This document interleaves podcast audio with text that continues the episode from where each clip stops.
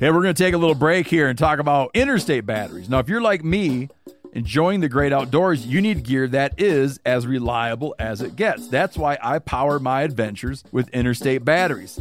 I use interstate batteries in my boats.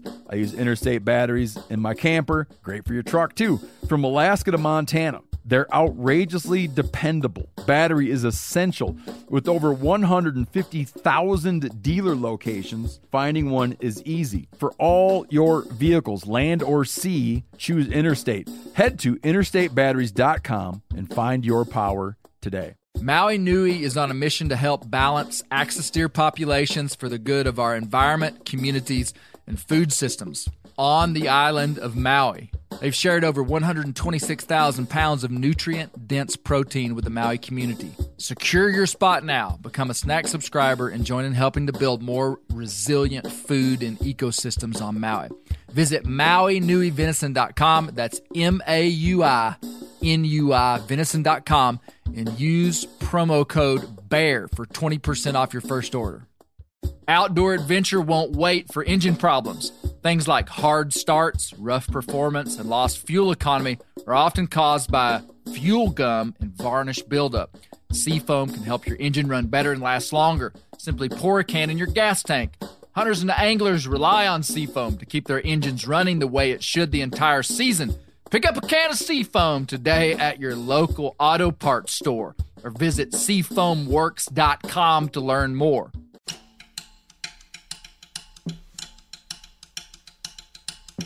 Said, you see that pony over yonder in that corral? Said, if you can ride that pony, then we'll give you a job. And about that time, all those cowboys around there heard what the straw boss said, and they turned around snickering and laughing. Ain't nobody been able to ride that horse. That's the one horse in the whole Remuda that nobody could ride. So Holt said, I can ride it. On this episode of the Bear Grease podcast, we're on part two in our Holt Collier series, and we're looking into the second section of his life from the age of 20 to his mid 60s, which were defined by gunfights, cowboying, and bear hunting. Holt was a former slave turned Confederate soldier.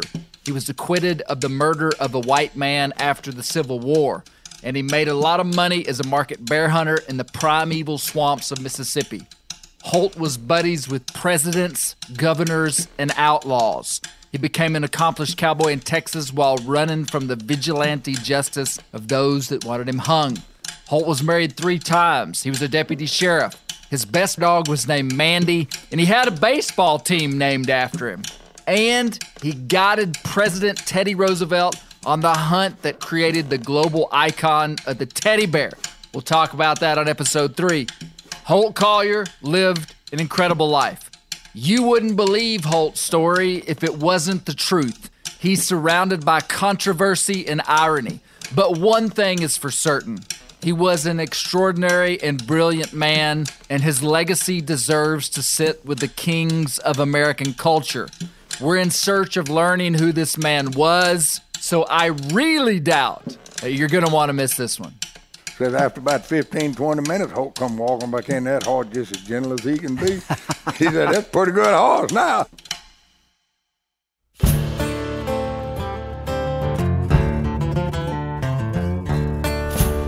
My name is Clay Newcomb, and this is the Bear Grease Podcast, where we'll explore things forgotten but relevant, search for insight in unlikely places, and where we'll tell the story of Americans who live their lives close to the land. Presented by FHF Gear, American made, purpose built hunting and fishing gear that's designed to be as rugged as the places we explore.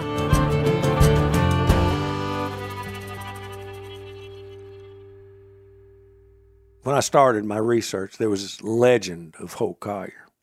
So I started my book as a novel. Hmm. And I wrote, I don't know, 12, 13 chapters. Worked on it for like a year and a half. That's a year and a half of work. And, I, and I, I've got a good plot line. I got this thing going, you know. I think I've got a good book going. And, I, and then I realized, you know, all it's, it's, a, it's a novel and it's based on fact, but it's fiction. And I, re- I woke up one morning, I realized all I'm doing is adding to the legend by writing a historical fiction on Holt Collier.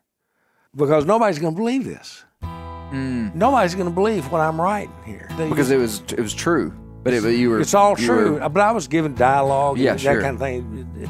And so I took that the manuscript and I threw it in the trash can. I'm going to write historical fact.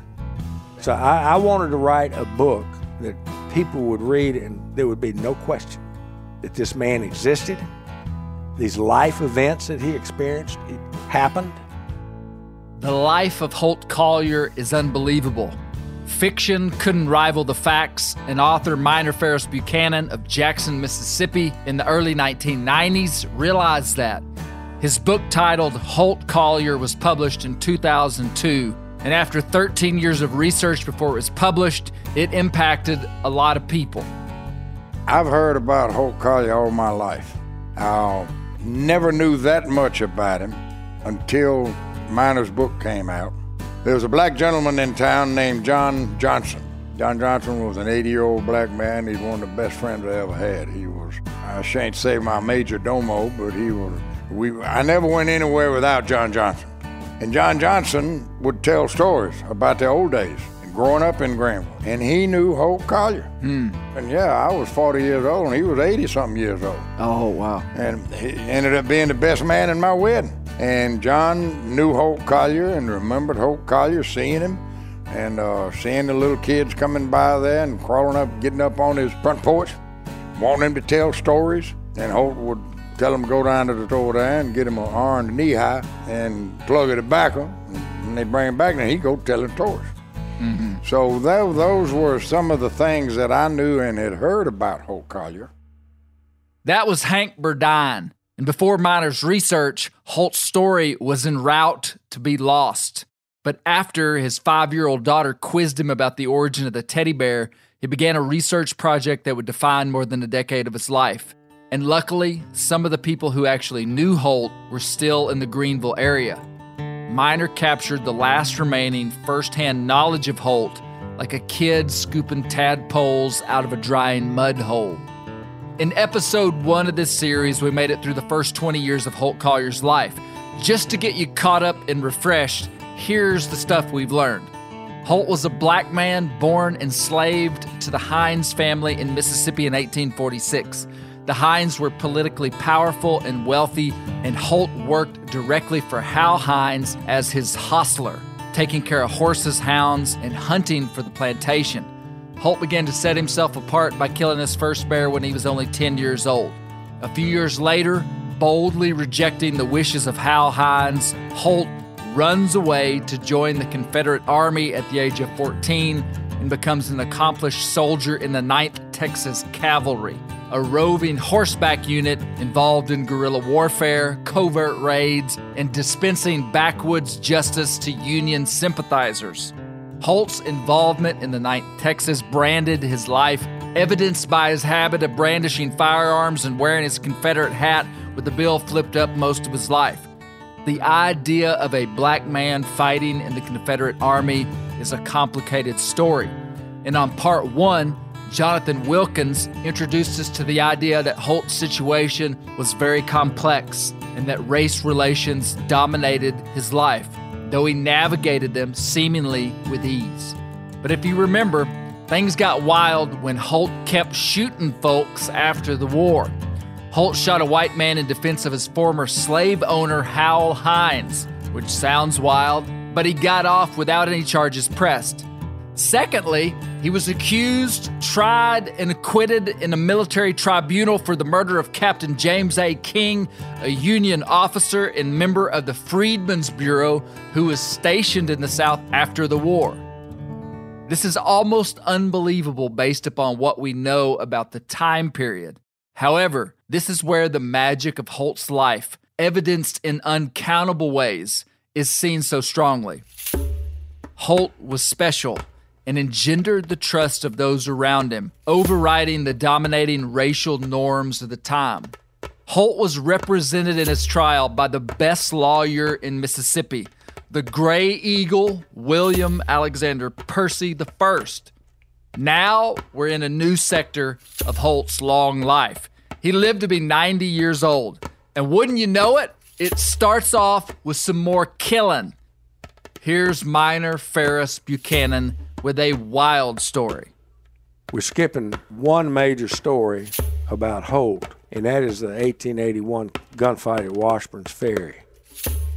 A fellow named Sage, who was from originally from Waterford, Mississippi, which is close to where I'm from. He was a kind of a renegade deputy sheriff from over in Louisiana. Had killed a couple of prominent young men in their early 20s, and he crossed the river, came over into the Mississippi Delta to hide out. And as Holt's going out to start his season, he's leaving Greenville. He's loaded up his provisions in his wagon, and the sheriff comes to him and tells him, Holt, this fellow, this outlaw Sage from Louisiana, we think is hiding out. Keep an eye out for him. It's another. He's a white man. Holt, who served as a deputy sheriff uh, Right. before, who's been who's because they knew him to be very dependable and a good shot. He takes that seriously, and, and as he's going into the wilderness, there's a river up there called the Bogue Phalia. Sometimes it's low, sometimes it's high, depending on the weather.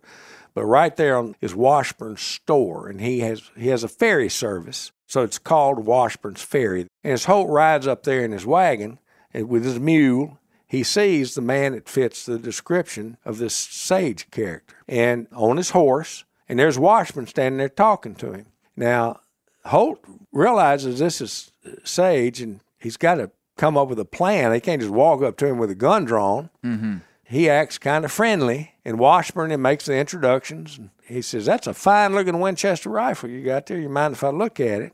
His purpose is to disarm this fella. Mm. Sage says, "Sure, look at it," and, and he hands him the rifle voluntarily. And Holt puts the rifle down, leans it up against the porch, and immediately says, "You're under arrest." And Washburn standing on the porch. They're all pretty close together. And even though Washburn knows Holt, I can only assume it's two white men, one black man. And Washburn picks up that rifle and passes it over to Sage, who's on the horse. And Sage immediately comes down to aim the gun at Swings it on Holt. swings it on Holt, puts the muzzle on him, and the barrel of the gun hits that horse right between the ears. And if you know anything about horses, that's a very sensitive spot. And then the, the horse rears up just enough for Holt to pull his revolver. And literally, gunfight. Holt shoots the guy right through the chest. The man falls dead on his back, a cocked rifle in his hand and there's a coroner's inquest. That's as far as it goes. I'm sure the sheriff came and testified at the coroner's inquest, and Holt was exonerated and found not guilty. So he never even went to court for he, that. he well, the only court he went to was a court, what's called a coroner's inquest. The coroner makes the initial determination whether it's a homicide, justifiable, or otherwise. Hmm. And he, he said self defense. You know, we don't have that report, but I know it was a coroner's inquest. And Holt went on back in the woods and continued hunting. And that that article, that's 1881. Now that art, that's after Reconstruction. We no longer have Union soldiers down here anymore. And that killing of a white man by a black man in Greenville, Mississippi, out in the, out in the, still the wilderness back then, raised the ire of a lot of people enough that it made the newspaper in Jackson, Mississippi. Hmm. And the headline was "White Man Killed by a Black Man." That's a fine looking Winchester rifle, Holt said before he took the gun and drew his pistol. That's nervy. The gunfight at Washburn's Ferry took place in 1881, and it is the third man that Holt has shot or allegedly shot since the Civil War ended. And we just learned another new thing Holt was a deputy sheriff in Mississippi for a while. But now we're going to go back to 1866 to where we left off after the trial in Vicksburg when Holt was acquitted of the murder of Captain James A. King. Holt's friends have some advice for him if he wants to live. they had a meeting right there on the courthouse grounds where William Alexander Percy and Howell Hinds and other prominent people from Greenville, Mississippi said, Holt, if you come back to Greenville, we cannot protect you. Because James A. King was, according to everything I've been able to find, was much beloved by his men. Mm. We're talking about an there, there's a garrison of several hundred Union soldiers there. Right. And and if Holt is goes back to Greenville, he's going to be strung up. So as luck would have it, some of the Texas boys that Holt had ridden with were still around. They hadn't gone back to Texas yet, and they were there. And they said, "Well, Holt, come on out to Texas with us. You can ride with us." And and we'll give you a job. You you good with horses, and so that's what he did. What good American story doesn't mid plot have the good guy slash outlaw fleeing to Texas? No way Minor could have made a flashy fiction story better than the truth. Here's Hank Burdine telling how Holt got his first job on a Texas ranch. Did I mention in the bullet points about Holt's life in the first episode that he became an accomplished Texas cowboy? No, I didn't. But he did. When Holt got back to Greenville, they were on him. He was acquitted, but they were going to get him anyway. And word got to Holt said, Holt, you need to just get out of here for a little while and let the, let the smoke clear. You know, so Holt decided to go to Texas, where his partners were. So he gets out yonder and he goes and sees Sul Ross. Uh, and Sul says, "Yeah, we we find something for you to do out here." And so he sent him out in the plains to a uh, cowboy crew out yonder. Said they'll they probably give you a job. And Holt's a little wiry, not a big bulky kind of guy. So he comes out there, and none of these guys in this outfit They don't know They him. don't know him. Well, it's a bunch of these old cowboys out there, and probably all of them white. Now there were a lot of black cowboys out there at the time, so I can't say that there weren't any in that crew. So he goes out there and sees the straw boss and says, I, I, "I'd like to have a job." Says, "Well, son, you know anything about cattle and horses?" He says, "Yes, I, I, I, know a little bit about horses and all." He says, "Well." Well, I tell you what we'll do. Says, you see that pony over yonder in that corral? Says, if you can ride that pony, said, we'll give you a job. And about that time, all those cowboys around there heard what the straw boss said, and they turned around snickering and laughing. Ain't, ain't nobody been able to ride that horse. That's the one horse in the whole remuda that nobody could ride. So Holt said, I can ride it. He said, saddle him up. So they caught the horse, and they got the saddle on him and got him cinched up tight, and this horse is just going crazy. So the next thing Holtz asked for is a pair of six shooters loaded. the rest of the cowboys jumped behind trees. So Yeah, they, they, they don't know where he's going with this. they have no idea where he's going with this. Holt knew, because Holt knew about horses.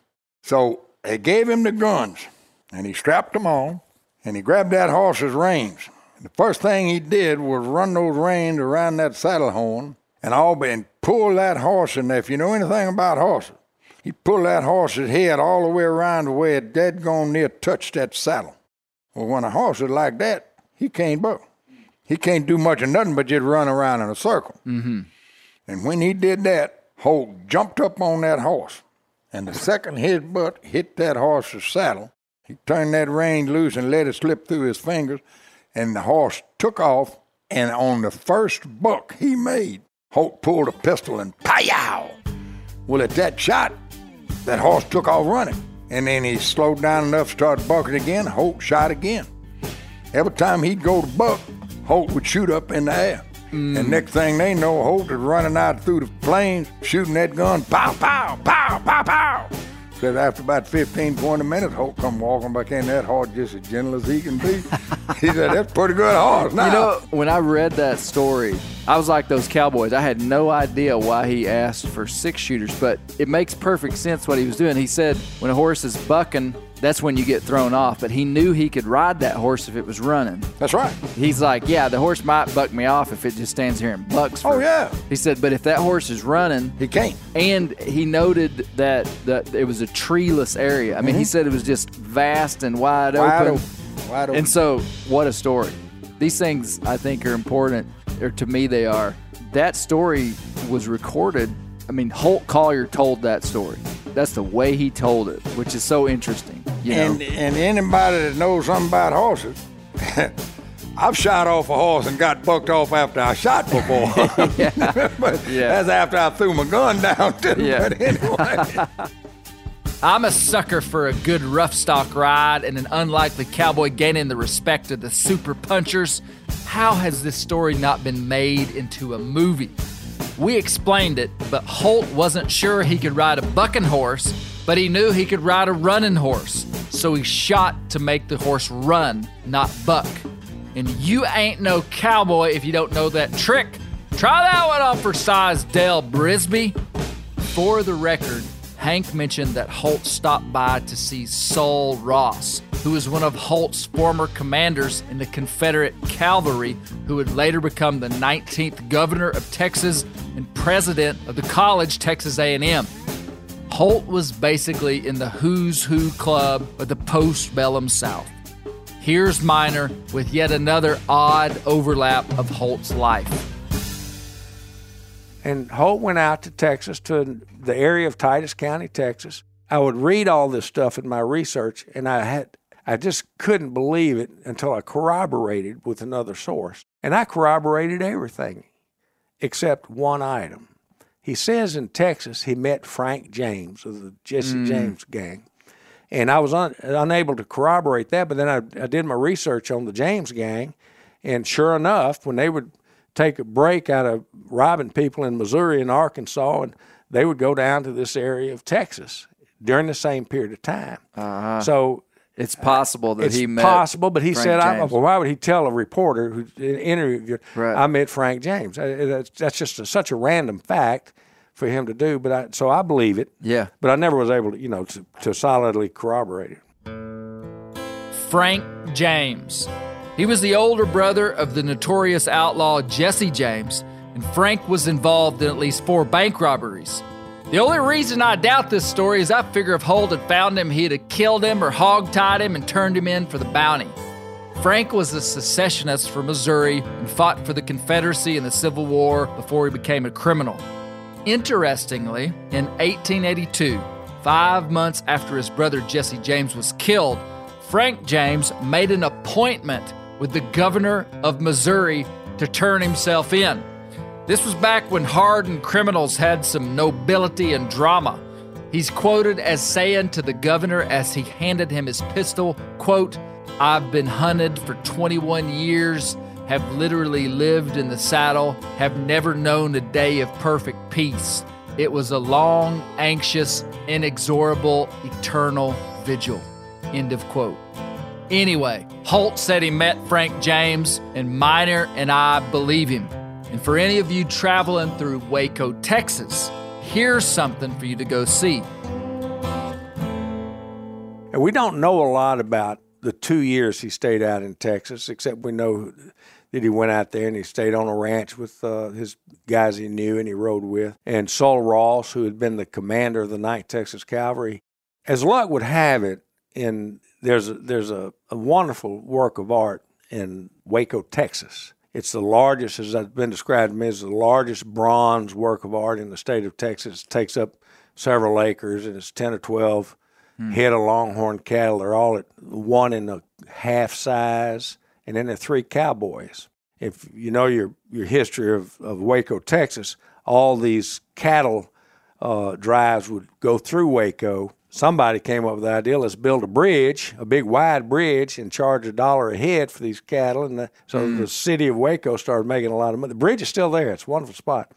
And uh, but they said let's let's build these bronze longhorns and these cowboys to herd these cattle across this bridge. And and somebody out there had read my book, and they made a significant contribution for this project. And his only consideration was, I will contribute the money as long as you make one of these cowboys Holt Collier. So they did. Uh, looks just like Holt's, wearing his Van Dyke beard, got his hat turned up in the front.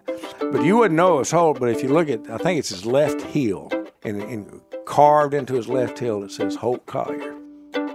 There's a bronze statue of Holt in Waco, Texas. I like it. Post a picture and tag me on Instagram if you're down there and you see that statue. This was done in modern times, and Holt would have never known anything about it. I'm torn when I learn about these guys that live their whole lives without many public accolades, and then after they're dead, they make statues of them. I'm not saying it's wrong, it's just a shame that they never knew. Such is life, I guess. Well, let's pick back up with Holt's life in Texas. He only spent about two years out there, and remember, he's running from trouble. Holt is out in Texas. He's he's working as a cowhand uh, on one of these ranches. Word comes to him that his mentor, former master Howell Hinds, has been killed in a knife fight in Greenville, Mississippi. We already know Howell Hinds is a scrapper, but in this situation, he's with a friend in, in a bar, a restaurant in Greenville. Now, Howell has never taken the oath. He's got friends who've taken the oath. You got to take the oath to get your voting rights back, to become a citizen Oh, again. You know, an oath back to the United States. Every Confederate who, who, who he's got to take an oath of, of loyalty to the United Okay. States, uh, and then he's restored to all his civil rights. Uh, Howell Hinds never does that, and he gets into an argument with Dr. Blanton, who's one of the a member of one of the founding families in Greenville, who had taken the oath, and they get in an argument. It's just like I guess left and the right argue today, and I'm sure alcohol is pretty significantly involved and Howell tries to break up a fight. Howell's in the middle of it, of course, but at the moment this happens, he tries to break up the fight. And Blanton, who's already pulled out a knife, goes to stab the other guy, and he stabs Howell Hinds.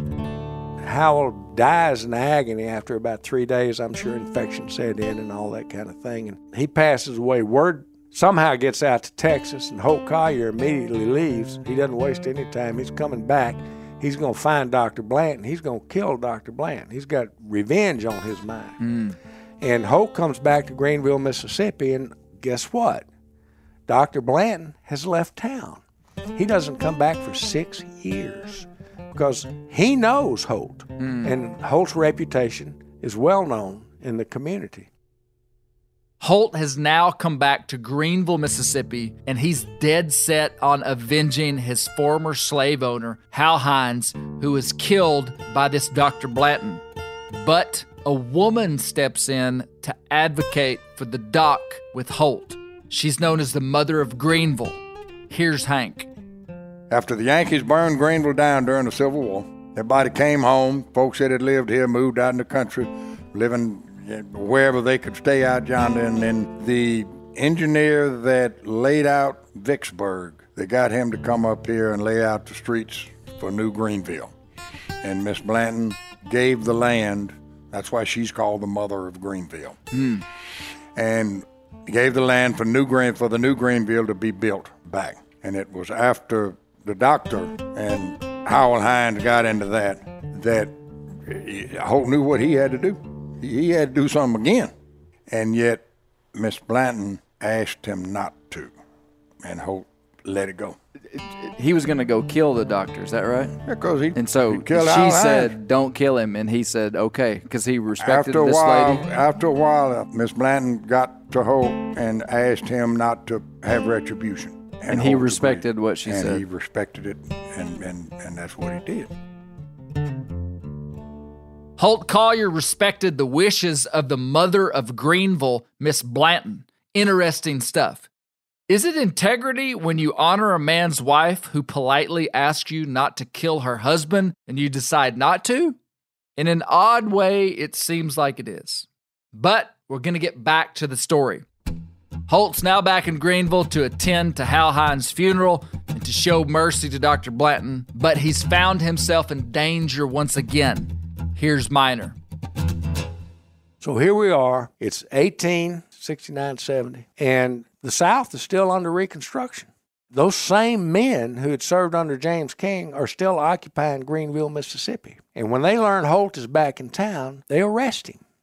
And they charge him again hmm. with the killing of James King, even though he's already been found not guilty. Has to go through somebody to get the charges dropped and get him released. He gets arrested again. Multiple times he gets arrested. And I think it, every time he's arrested, there's a certain element of exposure there because he could have been lynched. You remember when I told you it's a wonder Holt lived to be 90 years old? He's only now in his early 20s, and he's evaded many scrapes with death. And these won't be the last. In the first podcast, I dropped the bomb that Holt hunted with President Theodore Roosevelt, which we'll talk about in episode three. But here's where we're at. He's been acquitted of the murder, and the verdict made it unsafe for Holt to be in Mississippi, and he had to get the heck out of Dodge. Here's Minor with one of the most mysterious stories about a confession that Holt made. But right now, we don't know that Holt killed the man. We don't know Holt killed James A. King until 1902 is the first time he ever confesses. to anybody. And you who know- did he confess to? Theodore Roosevelt. How do we know that? One of the members of the 1902 hunt wrote an article about the hunt. And in that article, he gives one paragraph to the, the fact that Theodore Roosevelt pressed Holt Collier to tell him whether or not he had killed James King. And in that article, he says Holt admitted to killing James King, but that's another story for another article.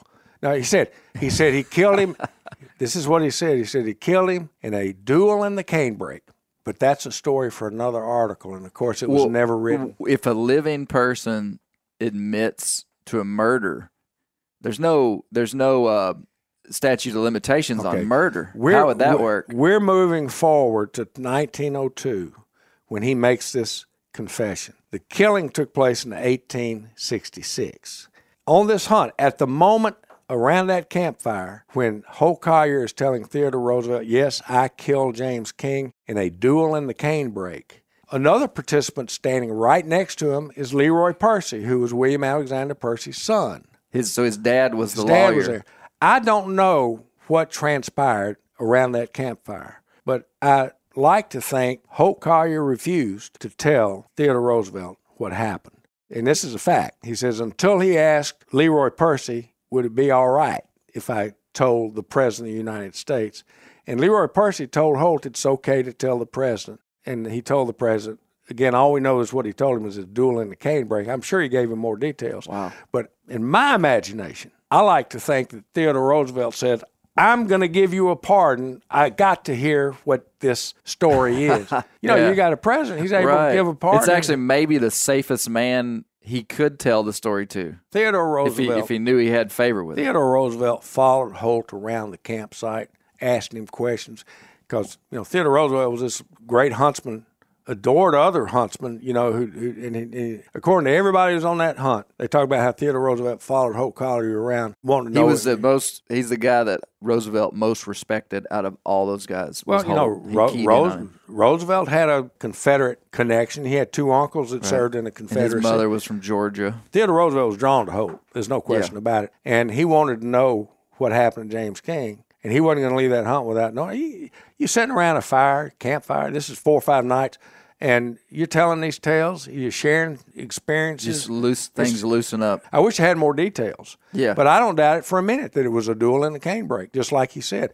Uh, when I when I came out with the book, I initially had used the word murder, and one of the editors read it, and I said, "Wait a minute, Minor, we don't want to portray Holt as a murderer, do we? Do we know that?" And I said, "Well, I, I guess I didn't think about it when I used that term." And he says, "Well, what do we know about the killing?" I said, "All we know is it's a duel in the canebrake." He says, "Well, that's what you need to put in there." Ready to win Mother's Day and cement your reputation as the best gift giver in the family? Give the moms in your life an Aura digital picture frame preloaded with decades of family photos. She'll love looking back on these memories and seeing what you're up to today. Even better, with unlimited storage and an easy to use app, you can keep updating mom's frame with new photos, so it's the gift that keeps on giving. And this is not a joke. Juju Nukem has an Aura frame, and we share photos, and they're incredible. Also, my mother in law has one. We have them. They truly are really good, really high quality. The Aura frame is easy to set up. It takes just two minutes to set up a frame using the Aura app. It also adjusts the display depending on light levels in the room to maintain the true color of your photos. For real, the digital screen is amazing. Right now, Aura has a great deal for Mother's Day. Listeners can save on the perfect gift by visiting auraframes.com to get $30 off plus free shipping on their best selling frame when you use code BEAR, B E A R, BEAR. That's auraframes.com. Use code BEAR at checkout to save. Terms and conditions apply.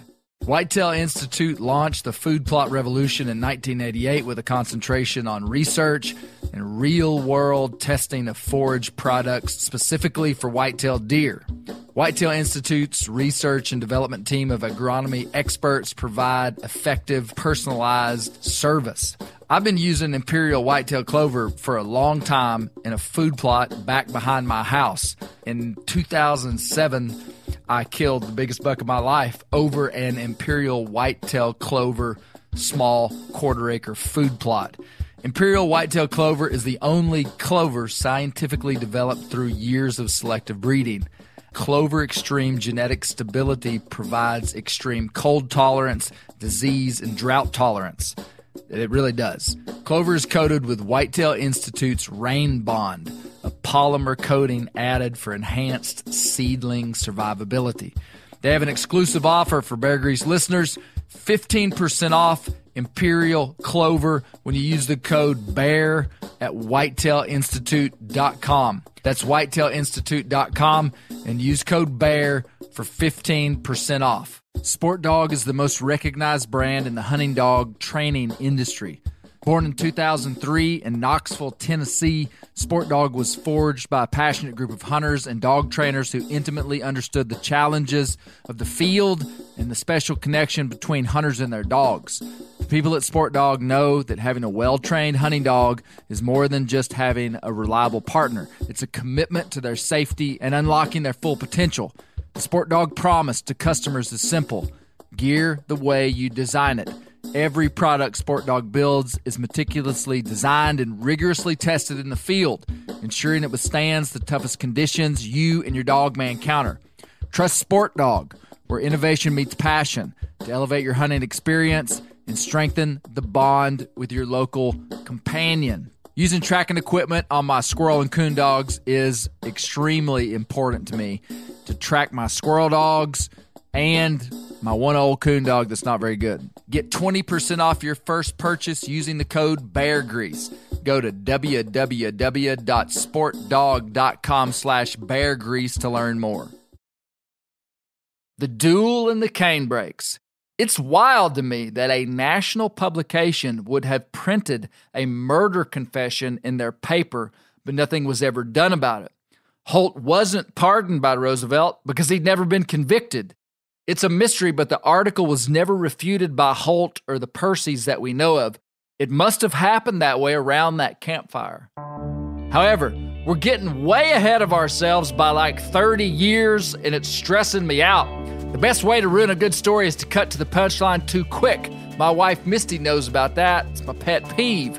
And the Roosevelt hunt is the punchline, which took place in 1902. So let's go back 30 years to 1870. So, Holt has left Texas and is back in Greenville, but has found it an inhospitable place to chill. So he turns to something he's always loved and been good at bear hunting. So he realizes at that point he needs to get out of town. And what does he know how to do best? He knows how to hunt. Now, here we are, it's several years after the Civil War. You got timber people have moved in, you, you got new people coming in. You got railroads being, you got a significant labor force, and they need to be fed, and you still can't have livestock because it's still flooding every year. So Holt, it's it's primarily timber. I mean, this is almost naturally the delta would be almost 100% timbered. all wilderness. I mean, the the amount of ground that has been cleared for cultivation is minuscule compared to the amount Right. of wilderness that's out there. So there's a lot of hunting to be done. There's a lot of feeding to be done. People are willing to pay money for animal carcasses. And so Holt has a brother named Marshall who has a little stable in town. And Marshall puts him up in a wagon and he goes out, I'm going to guess October, November, and he'll go hunt, fill that wagon up full of meat, bring it in and sell it, go out and sell it. And that's Essentially, market hunting. I mean, that Market was a hunting. Big, big part of market hunting in the South would have if been. there if there time. were a railroad crew working on site, he'd ride up with a wagon full of meat and sell it to them. They look forward to it. He wasn't the only one doing it. I mean, Right. But, so you got whole this was a profession, a leg- legitimate profession. legitimate profession, and bear meat was a big ticket item. And Holt started this about 1870, and this was his career. When he was not hunting, he was helping his brother Marshall out in the stable. Or in the springtime, he would follow the fairs. He was a tra- he'd get on a train, go down to Florida, go out to Texas. He would live like Howlett taught him to live. A big gambler, I think. A, liked the ladies and he spent all his money. And we, so, there was even one time, uh, one of the Metcasts, somebody had to send him some money to get back because he'd spent it all. In about 1870, Holt Collier becomes a market hunter, primarily for black bear in the American jungle that was the Mississippi Delta. At this time, not much of Mississippi was developed, and vast sections of it were basically virgin wilderness. Another interesting thing is that Mississippi was settled west to east, which is opposite of almost every other place in America, because the access point was the Mississippi River on the western edge of the state. We introduced Jonathan Wilkins on the first episode. Here he is talking about the wild place Holt was about to make a living on. If you start thinking about a place that is thick and lush and green, and there's all these different things that can hurt you and sting you and bite you, and you've got alligators and you've got poisonous snakes. And then it's also the realm of this version of charismatic megafauna that we no longer even associate with those regions, right? Like we think of black bears now as mountain creatures but for so much of their existence in North America, they were also swamp creatures. So you're dealing with something that's you're, you're, dealing with a place that you know I would say tantamount to like the Everglades as far as like how thick it is and the richness of life, and also the hazards that can be present. Here's Hank describing the Delta. The, the Mississippi Delta was the last alluvial floodplain hardwood bottomland to be cleared in America.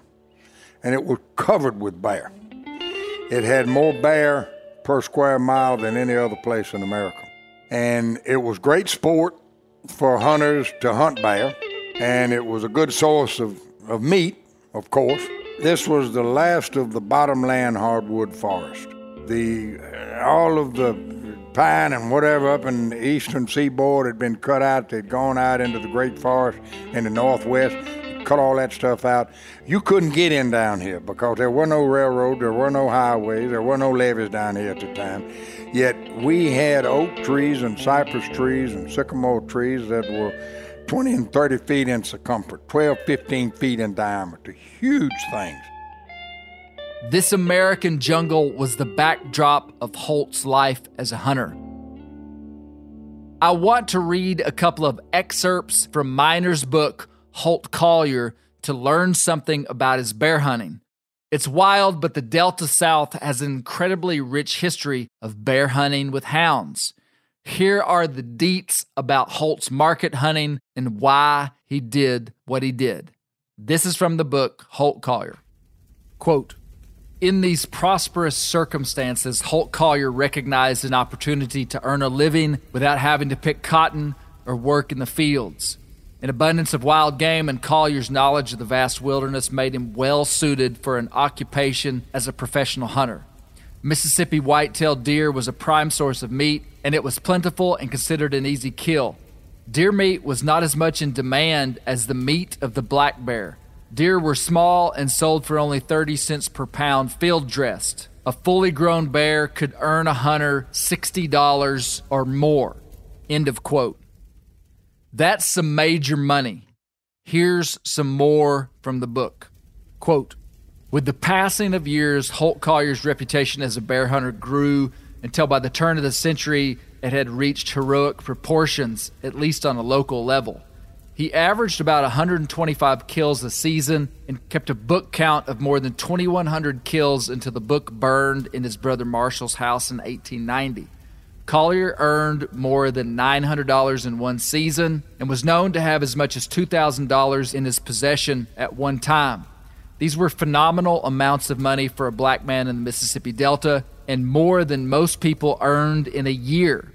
When not on the hunt, Collier led what could easily be described as a cavalier lifestyle. He indulged in the one vice that haunted him his entire life gambling. It is apparently from several sources that he never drank alcohol. At the annual spring fairs, he played poker and faro and wagered heavily on horse races. In the summer, he enjoyed playing baseball, and in 1877, he financed a team that received local attention. It was named Holt Collier's Club from Deer Creek. Following the hunting season every year, Collier traveled in any direction and to any destination that suited him. He sometimes went to West Texas and followed the spring fairs. He went south to the racetracks and fairs of Louisiana. Most years, he would return home penniless. His friends urged him to save money, settle down, and buy some property for a house. Collier did not heed their warnings. He preferred to live in the swamp or with friends while storing his meager belongings at the Greenville stable and at the home of his brother Marshall. The spring immediately following his most successful years, Collier was wealthy by Delta standards. With $2,000 in his pocket, he went north to follow the seasonal races and local fairs, much in the same manner as he had done with Hal Hinds in the prosperous years before the war. Collier was confident that he knew horses and could pick the winners. He took the train north, but soon discovered that a free African American with cash had different appeal to the northern philanthropist. He fell victim to the experienced gamblers who stripped him clean, and he had to telegraph home for railroad fare. This routine was an annual ritual for Collier. Quote, In the spring, I'd go away and follow the races, same as I used to. St. Louis and Saratoga and New Orleans and way out in Texas taking in the fairs. Then in the fall, I'd come home, get my dogs together, and hit the cane brake again. And I just naturally loved to horse and loved to hunt bears. Didn't do nothing except hunt. End of quote. The yearly loss of his hard earned money had little effect on the unregimented sportsman. It was not his desire to be domesticated, and he had little use for money in the swamp. His life revolved around his dogs, the hunt, and his frolicking around. End of quote. In an article, Holt was later quoted as saying, quote, Money don't buy nothing in the cane brakes no how. A man's dog don't care whether he's rich or poor. End of quote. That's a pretty philosophical statement, and in this we learn a lot about Holt. But I'm probably most surprised that he had a baseball team. Were you expecting that? Anybody that is hunting bear with hounds is going to be a houndsman. And here's something that he said about his hounds that confirms it.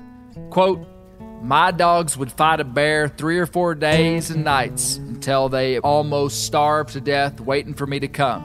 I often found them the third or fourth day treeing or fighting. Me and them both has lived off of raw meat and not cared whether twere cooked or not. End of quote. Holt believed his dogs were the best that ever lived, and that's what a good houndsman is supposed to think. Here's an excerpt from Minor's book on bear dogs. Quote, a successful bear hunter relied heavily on his pack of mixed breed dogs to chase and corner the bruin. It is said that a bear dog belongs to no particular breed, that he is an accident, and that of a large number of such animals, only one might be found that takes to a bear. Holt Collier once described Mandy, the most reliable dog he ever owned. She had been badly cut by a bear once, and afterwards she would hunt only deer wildcat. But when old Mandy would come in and got right between my legs, I knowed it was a bear, no mistake. Mandy never guessed wrong about a bear, not one time. James Gordon explained that there were dogs of varying sizes in each pack. A few rough haired terriers, active and plucky, that can fight close to the bruin's nose and dodge under the cane when pursued. Some medium sized dogs to fight on all sides, and a few large active curs to pinch his hindquarters when he charges in front or crosses an opening in the woods. End of quote. That's some incredible stuff, and it's really interesting to me to see the heritage of hunting with hounds that there is in Mississippi and all throughout the Delta. Here's Minor with more on Holt's hunting career. 1870 to 1902 is 32 years. It's Holt is credited with having killed over 3,000 bear during that time on his hunting exploits. Now, I came up with a line that's more than Daniel Boone and David Crockett combined. I think I'm on target there. I may not be right, but I think I'm on target. Yeah.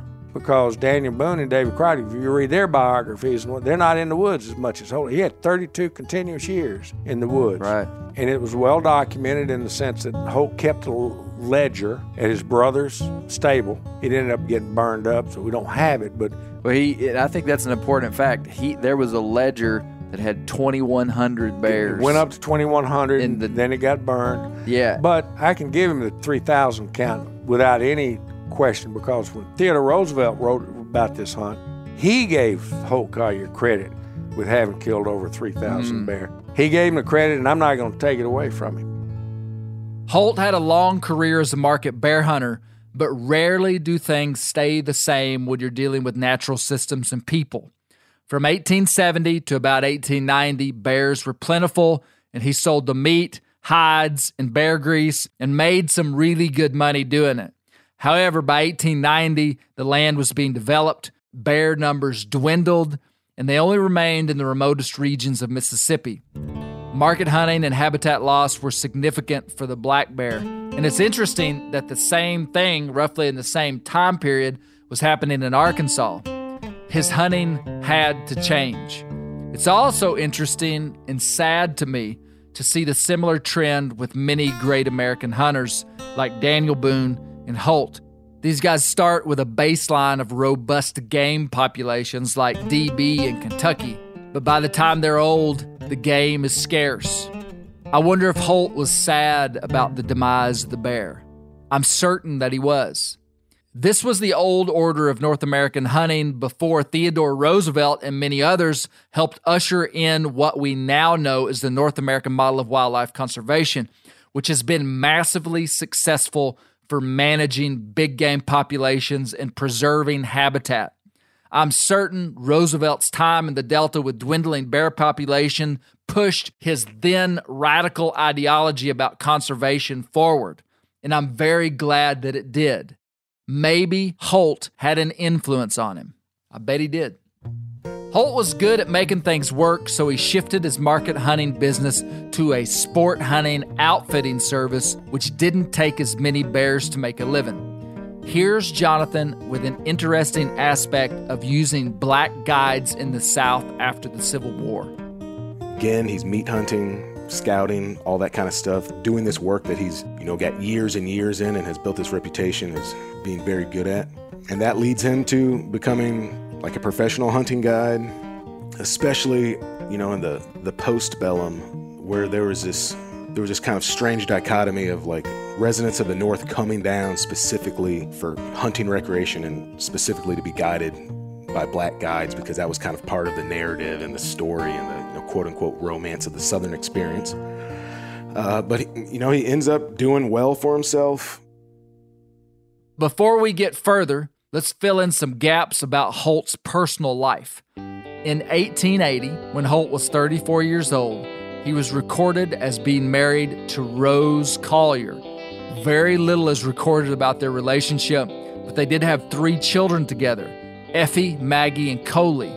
Not much is known about this family, but by 1890, Holt wasn't with Rose anymore, and he was married to Maggie Phillips, also of which not much is known, but she wouldn't be his last wife. There was a divorce, and in 1904, when Holt was 68 years old, he married 26 year old Frances Parker. She is recorded by those who record stuff like this as having exceptional beauty. Anyhow, Holt would remain married to this woman until her death in 1931 at the age of 44. And in the next episode, I'll tell you how many children Holt Collier had. You'll be surprised. But there we go again, getting ahead of ourselves. And yep, it's stressing me out. We're still in the bear hunting era of Holt's life. Here's Hank telling the time Holt almost died in a log while bear hunting. Now, did Minor tell you about the time that Holt almost died up in the tree? No. Holt was on a hunt with several of his buddies. He always hunted with his friends. And he was chasing a bear, and a bear ran up. He may have already gotten on the bear with his knife. And I think the bear broke loose and ran up in a huge hollow tree that was falling down. And a lot of times lightning will strike these trees and there'll be a big open cavity down the middle of the tree. And the tree had fallen down and the bear ran up in that the hole in that tree. Well the dogs went up in there. Well Holt ran up in there and the bear was killing his dogs. So Holt goes up in there pulling his dogs out. When the bear decides enough of this, he's coming out that tree.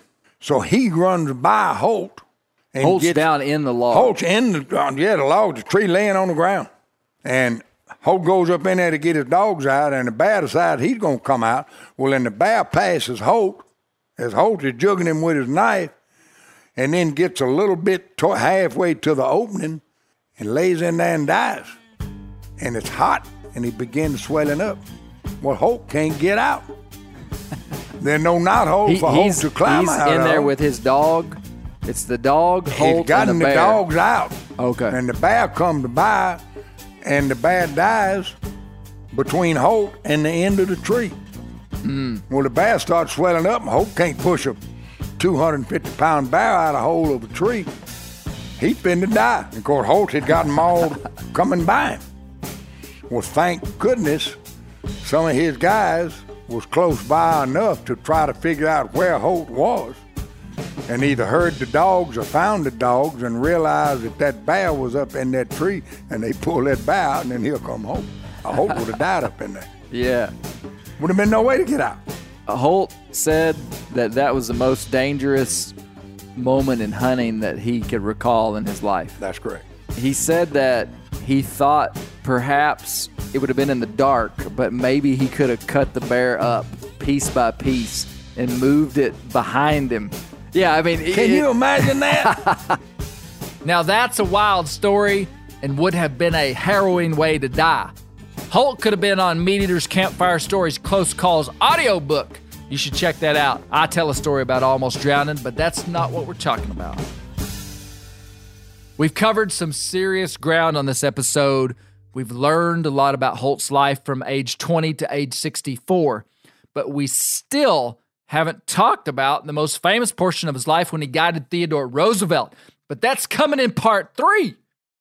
As we close, I want to ask Minor about his motivation for writing this book about Holt Collier. He gave a compelling answer. So I know just from talking with you, like your research on Holt is fueled from a respect of this man that you never knew, but you you I can answer your question. I know where you're going. why what does this mean to you and and why do you I Love grew this guy. I grew up in Marshall County, Mississippi, working on a farm. This is the 1950s and 60s during the civil rights era, and I knew a lot of really proud black men that I worked with. They didn't have much education, but they had a lot of pride and they had a lot of intelligence. And I looked up to them and I respected them. I can name you a ton of them. Roosevelt Yarborough, uh, Elvis McKinney, Butler Young, Aaron Jones. These people, uh, most of them been dead 40 years. It was almost like they had this story, it's untold. And uh, I I just, I just, Nat Brooks, who's, who's was to Holly Springs what Holt was to Greenville. But, you know, Jim Crow just held these people back. He just held them back. And I, I just, I just always had this immense respect for them. They were all poor, but they were all proud. And when I had the opportunity, when I found this, and I thought, oh my gosh, you know, here's a guy who, you know, he, he had money in his lifetime, but uh, in his elder life, he didn't have much money, but he had a lot of respect from the community. And these people I'm talking about had respect from the community. But because of the where we lived and and the climate, the racial climate, they, they just never could really prosper. And their story needed to be told. And when I had an opportunity to tell Holt Collier's story, I kind of I kind of took that which I had been raised with as a child. I mean, Lewis Jones worked with me. We used to get up cattle together. We mended fences together. I spent as much time with him. I knew his philosophy, uh, and and I loved the man. He died in a house fire. You know, his his story has never been told. But uh, fellow I worked with over in Warren County, one of the smartest guys I ever knew, crippled with polio. His name was Jesse. I don't even know his last name. That's all I ever knew was Jesse. But he took apart a Caterpillar D4 and put it back together. And I helped. I was just a kid helping him. I was handing him the wrench, you know. Mm-hmm. I, I'll tell this story. It's way off target. It's not. It has nothing to do with Holt Collier. But this guy Jesse, it's one of the funniest stories. We're over in Warren County, my uncle's farm. My uncle says, Minor, you're going to be hel- Jesse's helper for the next few days. He's going to fix this Caterpillar D6. We didn't know. What, I didn't know what was wrong with it. We tore that motor all the way down, put it back together. He said, "Get up there and push that button. Push that button. Start up." Ran like a sewing machine. and so my uncle's out tending to other business, and uh, we're sitting there putting tools up. And I said, "Wait a minute, Jesse." And I looked down there. There's a bucket, and it's full of nuts and bolts that had come out of that motor, hadn't been put back. I mean, it was three or four pounds of these nuts and bolts. And I said, Jesse, wait a minute, you can't. We got to put the, we got to put put this stuff back in this motor. You can't. He says, you put that down. Don't say anything to your uncle. It. I just saved your uncle five thousand dollars for the repair. And Puckett over in Jackson would would have charged him five thousand dollars to make the repair, and they'd have had two buckets of bolts. and when he said they'd have had two buckets of bolts, I thought to myself, now that's that's an intelligent man. The story of Holt Collier is one of the most intriguing American stories I've ever heard.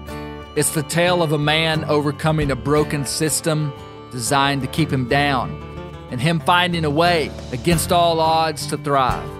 It's an inspiring story, a challenging story, a tragic story, but also a story worth celebrating. Like I said in the beginning, I doubt any of us will ever forget who Holt Collier is and we haven't even got to the best part of his life.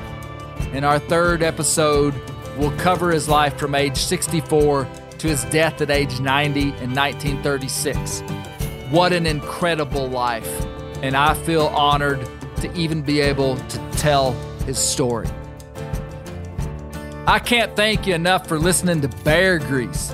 I spoke with Minor Ferris Buchanan, and he says he's got some Holt Collier books still available to be ordered directly from his website, www.holtcollier.com.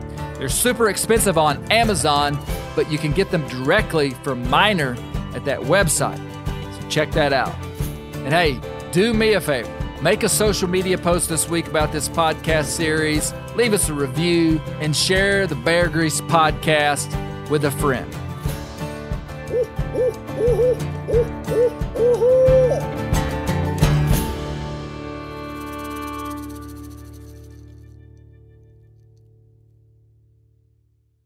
Hey, we're going to take a little break here and talk about interstate batteries. Now, if you're like me, enjoying the great outdoors, you need gear that is as reliable as it gets. That's why I power my adventures with interstate batteries. I use interstate batteries in my boats. I use interstate batteries in my camper. Great for your truck, too. From Alaska to Montana. They're outrageously dependable. Battery is essential. With over 150,000 dealer locations, finding one is easy. For all your vehicles, land or sea, choose Interstate. Head to interstatebatteries.com and find your power today. Maui Nui is on a mission to help balance axis deer populations for the good of our environment, communities, and food systems on the island of Maui. They've shared over 126,000 pounds of nutrient dense protein with the Maui community. Secure your spot now. Become a snack subscriber and join in helping to build more resilient food and ecosystems on Maui. Visit MauiNuiVenison.com. That's M A U I N U I Venison.com and use promo code BEAR for 20% off your first order.